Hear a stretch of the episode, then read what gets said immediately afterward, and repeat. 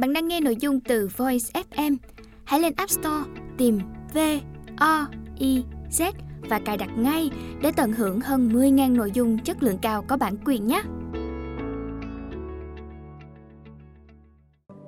Người dịch Nguyễn Văn Minh, Đơn vị ủy thác bản quyền Phương Nam Book Bản chuyển ngữ này được xuất bản theo hợp đồng thỏa thuận xuất bản giữa Phương Nam Book và Portfolio Imprint của tập đoàn xuất bản Penguin.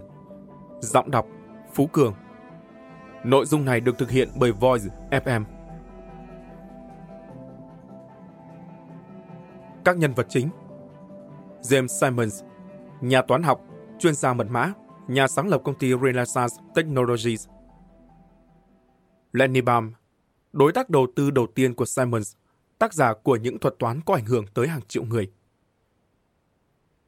James Ars, nhà quản lý quỹ Medallion, người phát triển các mô hình giao dịch đầu tiên của quỹ. Sandor Strauss, bậc thầy dữ liệu, người có vai trò quan trọng trong thời kỳ đầu của Renaissance. Erwin Blackham, nhà lý thuyết trò chơi, người quản lý quỹ Medallion trong một giai đoạn mang tính bước ngoặt quan trọng. Henry Loffer, nhà toán học đã hướng quỹ của Simons tới các giao dịch ngắn hạn. Peter Brown, nhà khoa học máy tính đã giúp cỗ máy Renaissance có những đột phá quan trọng. Robert Mercer, đồng giám đốc điều hành của Renaissance, người đã giúp Donald Trump vào Nhà Trắng. Rebecca Mercer, người cùng với Steve Bannon tạo nên sự chấn động trên chính trường Mỹ.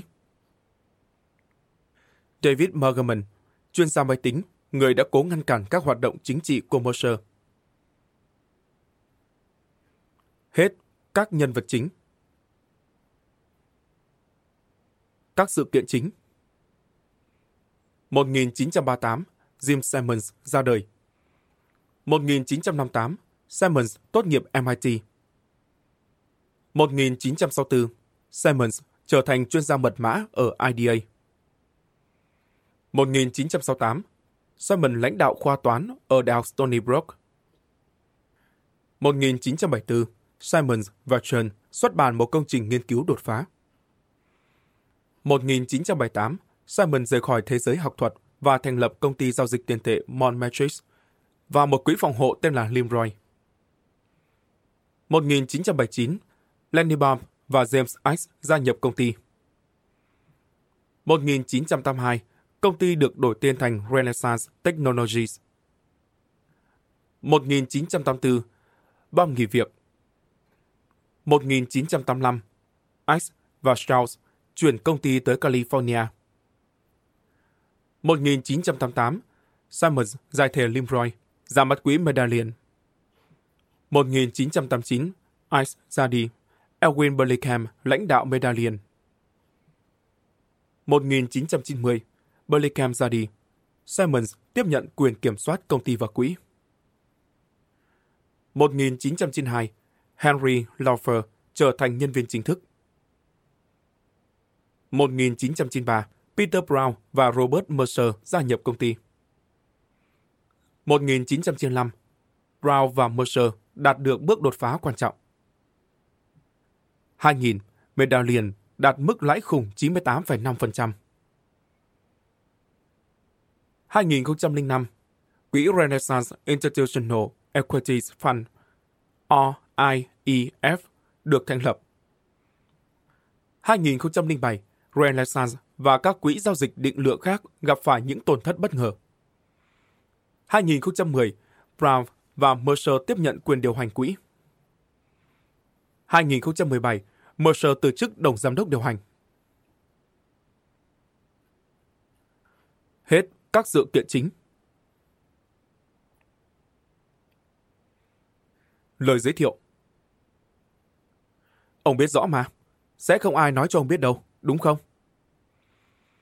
Vào một ngày đầu tháng 9 năm 2017, tại một nhà hàng hải sản ở Cambridge, Massachusetts, vừa gắp miếng salad, tôi vừa cố hết sức thuyết phục Nick Patterson, một nhà toán học người Anh, nói về Renaissance Technologies, công ty cũ của ông ấy. Nhưng tôi đã không may mắn cho lắm. Tôi nói với Patterson rằng mình muốn viết một cuốn sách về cách nhà sáng lập Renaissance Technologies, James Simons, đã tạo ra cỗ máy kiếm tiền vĩ đại nhất trong lịch sử tài chính.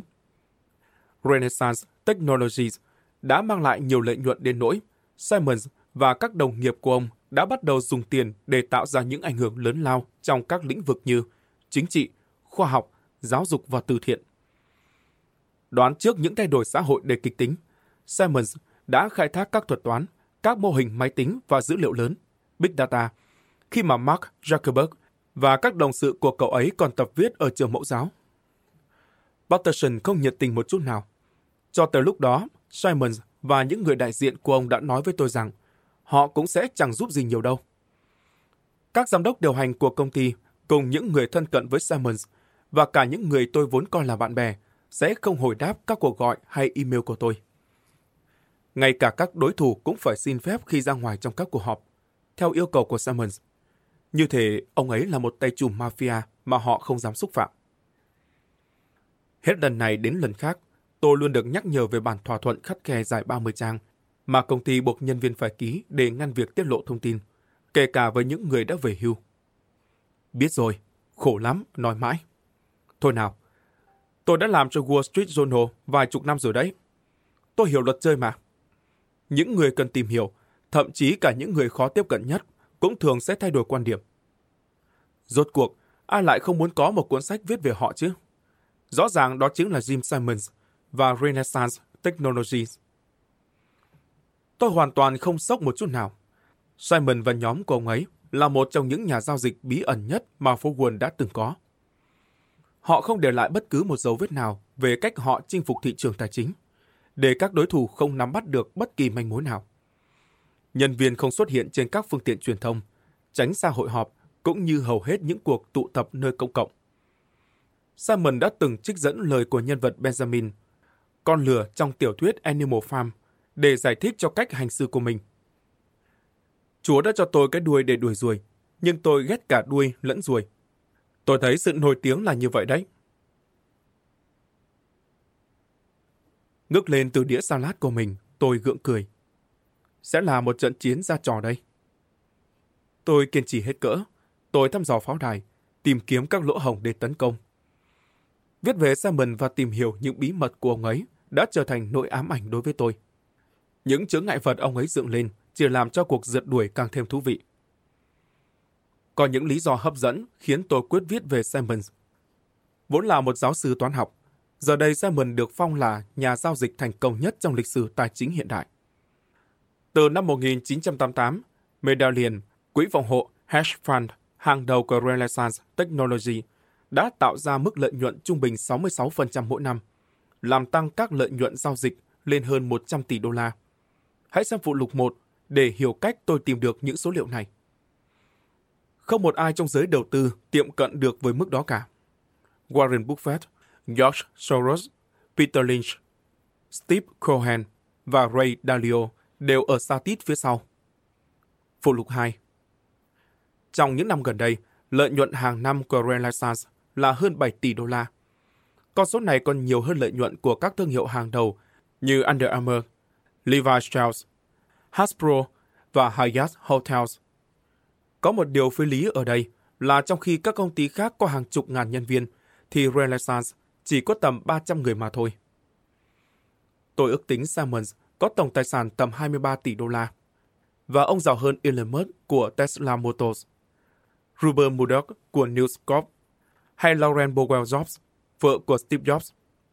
Nhiều người khác ở công ty này cũng là những tỷ phú. Chỉ tính riêng trong các quỹ phòng hộ của công ty thì mỗi nhân viên của Renaissance có khoảng 50 triệu đô la. Simon và nhóm của ông thực sự đã làm giàu y như trong những câu chuyện cổ tích, với những ông vua có thể biến rơm thành rất, rất nhiều vàng. Ngoài những giao dịch tài chính thành công, còn có rất nhiều thứ hấp dẫn tôi. Trong lúc người khác còn dựa vào trực giác, bản năng và cách nghiên cứu xưa cũ để đưa ra các dự báo, thì ngay từ rất sớm, Simons đã quyết tâm làm việc đó bằng cách đào bới hàng núi dữ liệu, ứng dụng các phát kiến toán học hàng đầu và phát triển các mô hình máy tính tiên tiến. Kể từ đó, Simons đã truyền cảm hứng cho một cuộc cách mạng mà nó sẽ càn quét giới đầu tư.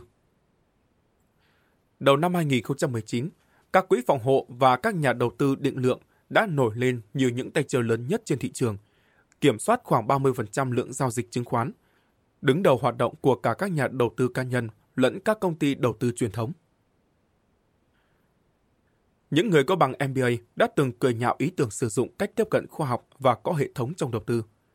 Tự tin rằng họ có thể dễ dàng thuê các lập trình viên nếu cần. Còn ngày nay, các lập trình viên đang nói điều tương tự về những người có bằng MBA, mà có thể còn chẳng cần tới họ nữa. Các phương pháp tiên phong của Simons đã được áp dụng trong hầu hết mọi lĩnh vực và chạm tới gần như mọi ngóc ngách trong cuộc sống hàng ngày. Ông và nhóm của mình đã thu thập các số liệu thống kê, chuyển giao nhiệm vụ cho máy tính và dựa vào các thuật toán từ hơn 3 thập kỷ trước khi cách làm này được áp dụng ở thung lũng Silicon.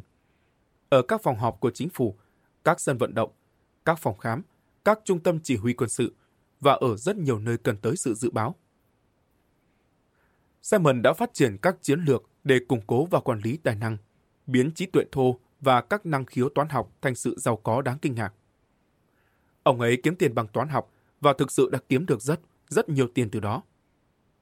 Vài chục năm trước, việc này không khả thi chút nào. Gần đây, Simon nổi lên như một Medici thời hiện đại. Ông hỗ trợ lương cho hàng ngàn giáo viên toán và khoa học ở các trường công lập, phát triển các phương pháp điều trị bệnh tự kỷ và giúp mở rộng hiểu biết của chúng ta về nguồn gốc sự sống. Những nỗ lực của ông, dù rất có giá trị, cũng đưa tới câu hỏi liệu một cá nhân có nên có nhiều ảnh hưởng tới mức đó không? Tương tự như vậy là giám đốc điều hành cao cấp của ông, Robert Mercer, có lẽ là cá nhân có tác động lớn nhất tới chiến thắng của Tổng thống Donald Trump vào năm 2016. Chủ thích, Mercer không còn là đồng giám đốc điều hành của Renaissance, nhưng ông vẫn là một nhân sự cao cấp của công ty. Chú thích của tác giả Hết chú thích.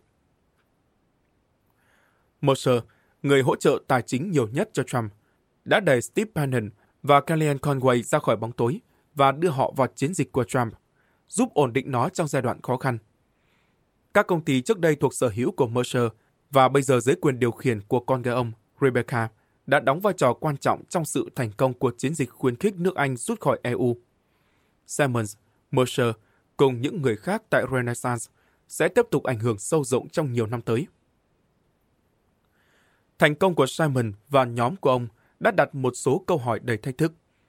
Nó cho thấy điều gì về các thị trường tài chính mà ở đó các nhà toán học và khoa học có thể dự đoán xu hướng tốt hơn các nhà đầu tư kỳ cựu của các công ty truyền thông lớn nhất.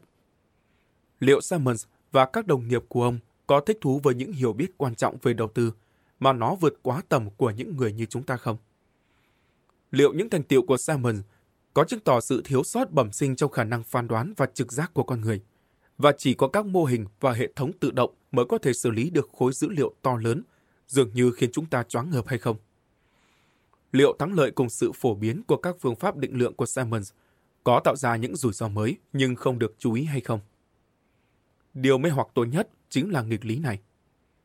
Theo lẽ thường thì Simon và nhóm của ông ấy đã không thể thống trị thị trường được. Simon chưa từng tham gia một lớp học về tài chính. Ông cũng đã không quan tâm lắm tới kinh doanh. Và mãi cho tới tuổi 40, ông cũng chỉ mới bập bẹ trên thương trường mà thôi. Một thập kỷ sau, việc làm ăn của ông vẫn chưa có nhiều tiến triển. Mà thậm chí Simon còn không nghiên cứu toán ứng dụng nữa chứ. Ông chuyên về toán lý thuyết loại toán không thực tế nhất. Công ty của ông nằm ở một thị trấn ngái ngủ trên bờ bắc của Long Island, chuyên tuyển dụng các nhà toán học và khoa học hoàn toàn không biết gì về đầu tư cũng như những ngóc ngách của phố quân. Một số người thậm chí còn thể hiện rõ sự hoài nghi đối với chủ nghĩa tư bản. Tuy nhiên, Simon và các đồng nghiệp của ông lại là những người đã thay đổi cách các nhà đầu tư tiếp cận thị trường tài chính, cho nguyên một sảnh các doanh nhân, nhà đầu tư và chuyên gia khác hít khói. Cứ như thể họ là một nhóm du khách trong chuyến đi đầu tiên đến Nam Mỹ. Với vài công cụ tìm kiếm kỳ quặc, cùng những dự đoán sơ sài, đã phát hiện ra thành phố vàng El Dorado và vét sạch nó, trong khi những nhà thám hiểm dày dạn kinh nghiệm đứng nhìn một cách đầy thất vọng. Cuối cùng, tôi cũng đã làm được điều mình muốn. Tôi đã tìm hiểu về tuổi trẻ của Summers. Về quãng thời gian ông làm việc như một nhà toán học chuyên nghiên cứu để tìm kiếm các đột phá và là chuyên gia mật mã trong thời kỳ chiến tranh lạnh. Và tôi cũng đã tìm hiểu về giai đoạn đầy biến động ở công ty ông. Những chia sẻ chi tiết về các đột phá quan trọng nhất của Renaissance, cũng như các sự kiện gần đây mang lại nhiều kịch tính và sức hấp dẫn hơn tôi tưởng. Rốt cuộc, tôi đã tiến hành hơn 400 cuộc phỏng vấn với hơn 30 nhân viên hiện nay cũng như trước kia của Renaissance. Tôi đã trò chuyện với một số lượng lớn hơn nữa những người bạn của Simons các thành viên trong gia đình ông, cùng những người đã tham gia hay có liên quan tới các sự kiện mà tôi sẽ mô tả. Tôi mang lòng biết ơn sâu sắc đối với mỗi cá nhân đã dành thời gian chia sẻ với tôi những kỷ niệm, những quan sát và hiểu biết của họ. Một số người đã chấp nhận những rủi ro cá nhân đáng kể để giúp tôi kể lại câu chuyện này. Tôi hy vọng mình xứng đáng với sự tin tưởng của họ. Ngay cả Simmons cũng đã nói chuyện với tôi. Ông đã yêu cầu tôi không viết cuốn sách này và ông chưa bao giờ thực sự ủng hộ dự án này.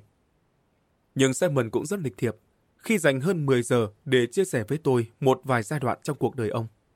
Nhưng quyết không nói về việc làm ăn của Renaissance, cũng như đa số các hoạt động khác. Những suy nghĩ của ông thực sự rất có giá trị và đáng trân trọng. Đây là một cuốn sách về người thật, việc thật, dựa trên những đánh giá khách quan và hồi ức của những người đã chứng kiến hay biết rõ các sự kiện tôi sẽ mô tả. Tôi hiểu rằng ký ức phai mờ theo thời gian. Vì vậy tôi đã cố gắng hết sức để kiểm tra và xác nhận mọi dữ liệu, sự kiện và các trích dẫn. Tôi cố gắng kể câu chuyện về Simon theo cách có thể hấp dẫn được người đọc nói chung, cũng như các chuyên gia về tài chính và toán định lượng. Tôi sẽ đề cập đến các mô hình Markov ẩn, Hidden Markov Models, các phương pháp nhân kernel của máy học, kernel methods of machine learning, và các phương trình vi phân ngẫu nhiên, stochastic differential equations. Nhưng đồng thời cũng sẽ có những cuộc hôn nhân tan vỡ, những mưu đồ trong kinh doanh và những doanh nhân hoảng loạn.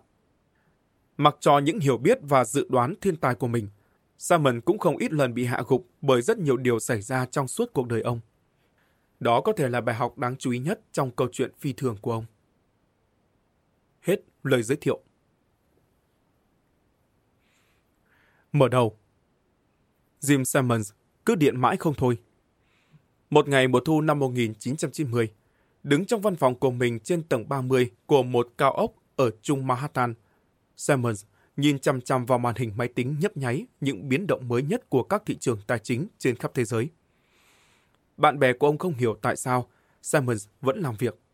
Ở tuổi 52, Simon đã sống một cuộc đời đầy biến động với đủ phiêu lưu, thành công và tiền bạc để thỏa mãn những tham vọng tương tự của những người đồng trang lứa với ông.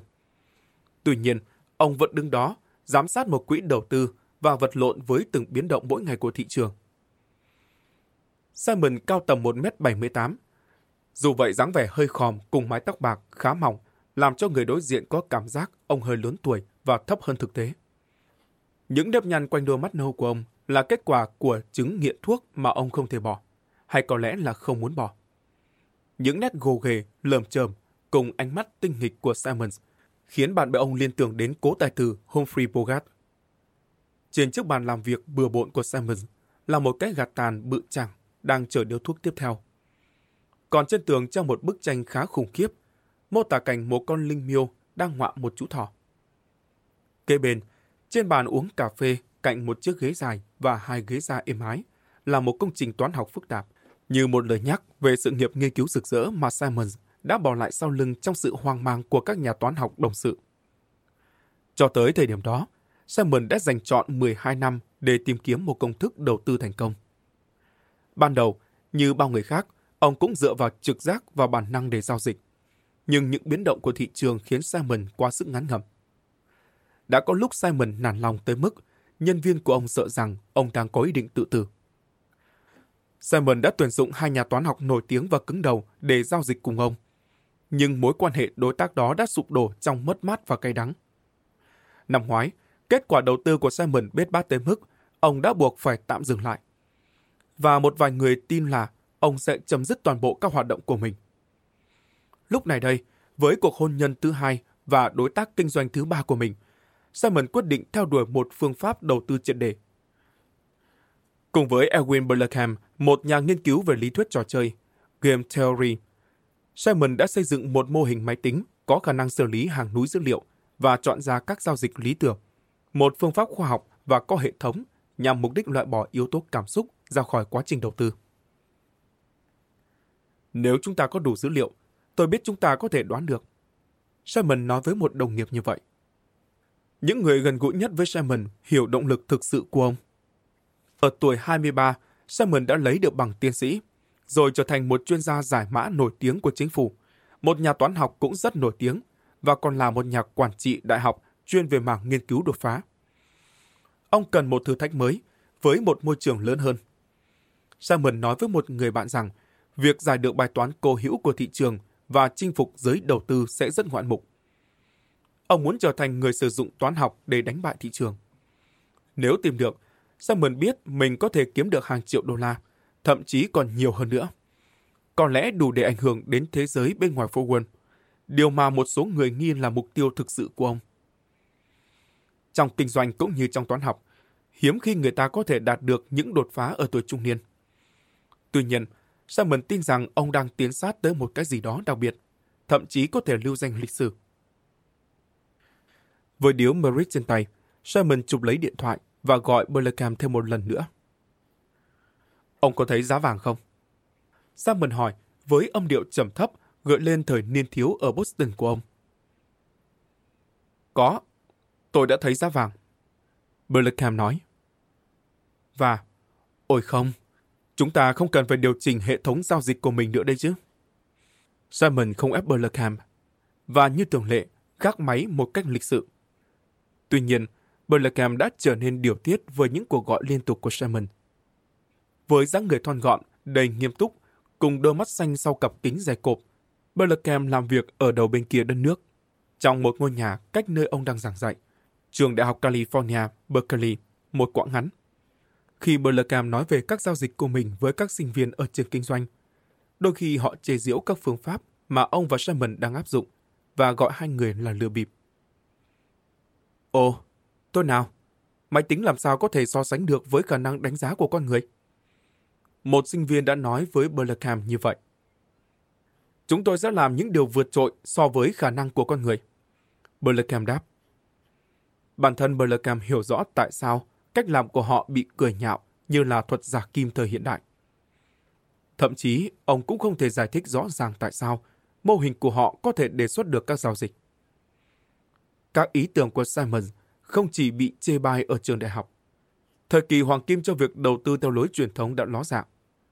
George Soros, Peter Lynch, Bill Gross và những người khác bằng trí thông minh, trực giác cùng các nghiên cứu về kinh tế và doanh nghiệp theo kiểu cũ đã tiên đoán được hướng đi của các khoản đầu tư, của các thị trường tài chính và của cả nền kinh tế toàn cầu để tạo ra những khoản lợi nhuận khổng lồ.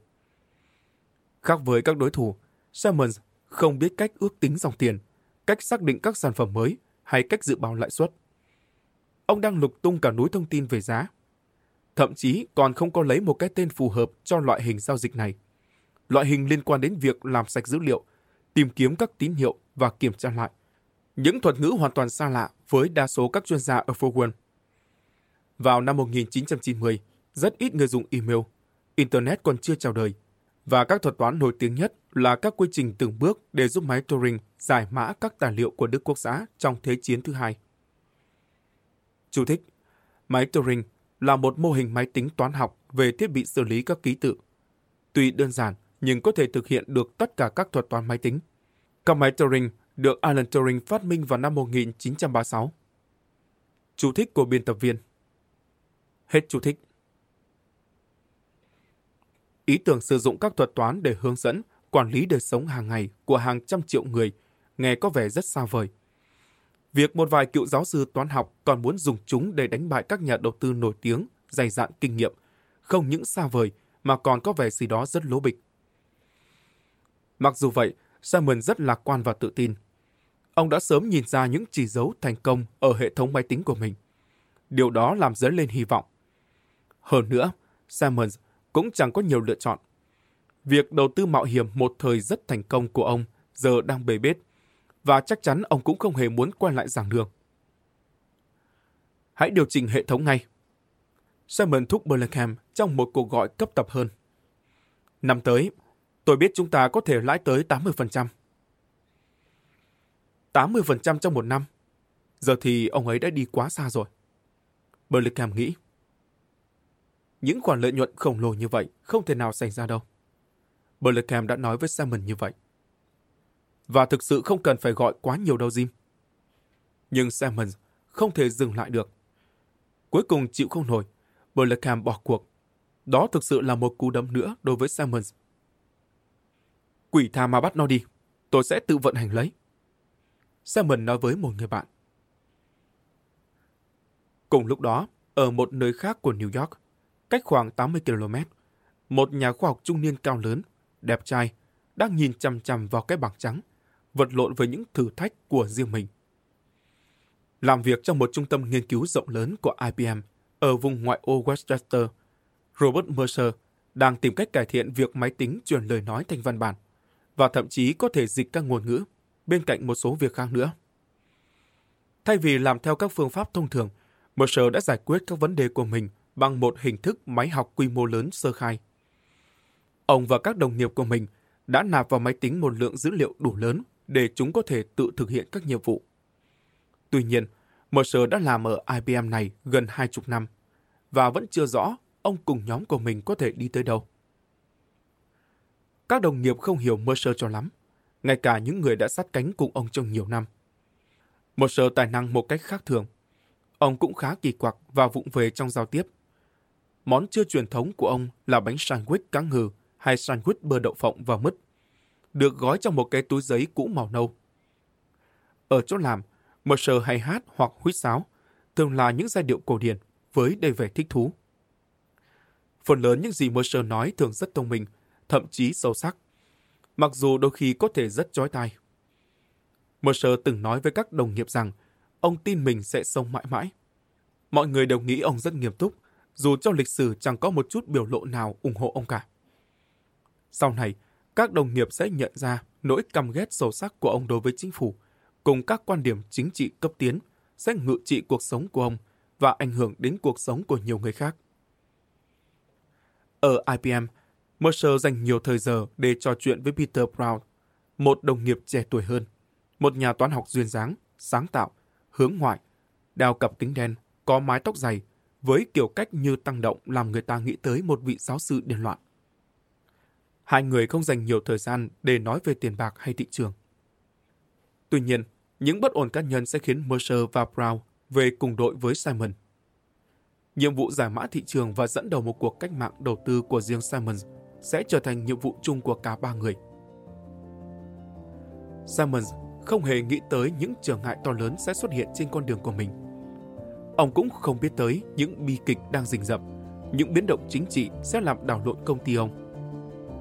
Khi đứng ở văn phòng của mình và nhìn xuống dòng East River vào ngày thu năm 1990 đó, Simon chỉ biết có một vấn đề ông cần giải quyết.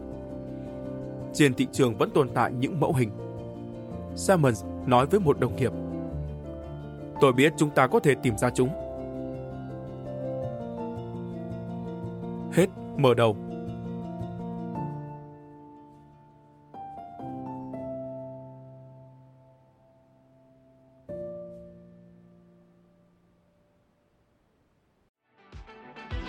Voi FM Ứng dụng sách nói chất lượng cao Kho sách nói lớn nhất Việt Nam. Từ các tác giả sách bán chạy nhất Cùng nhiều thể loại nội dung khác Podcast, sách tóm tắt, truyện thiếu nhi, thiên và ngủ. Chia theo các hạng mục dễ tra cứu Và được thể hiện qua các dòng đọc mượt mà. Hẹn giờ tắt để nghe trước khi ngủ. Điều chỉnh tốc độ nghe phù hợp với bản thân tải xuống để nghe không cần mạng. Chế độ lái xe, thao tác đơn giản và an toàn. Gần 20.000 người đã sử dụng và hài lòng, còn bạn thì sao? Tải ứng dụng Voi FM trên App Store hoặc Google Play để được nghe thử miễn phí ngay hôm nay. Voi FM, lắng nghe mọi lúc, bên bạn mọi nơi.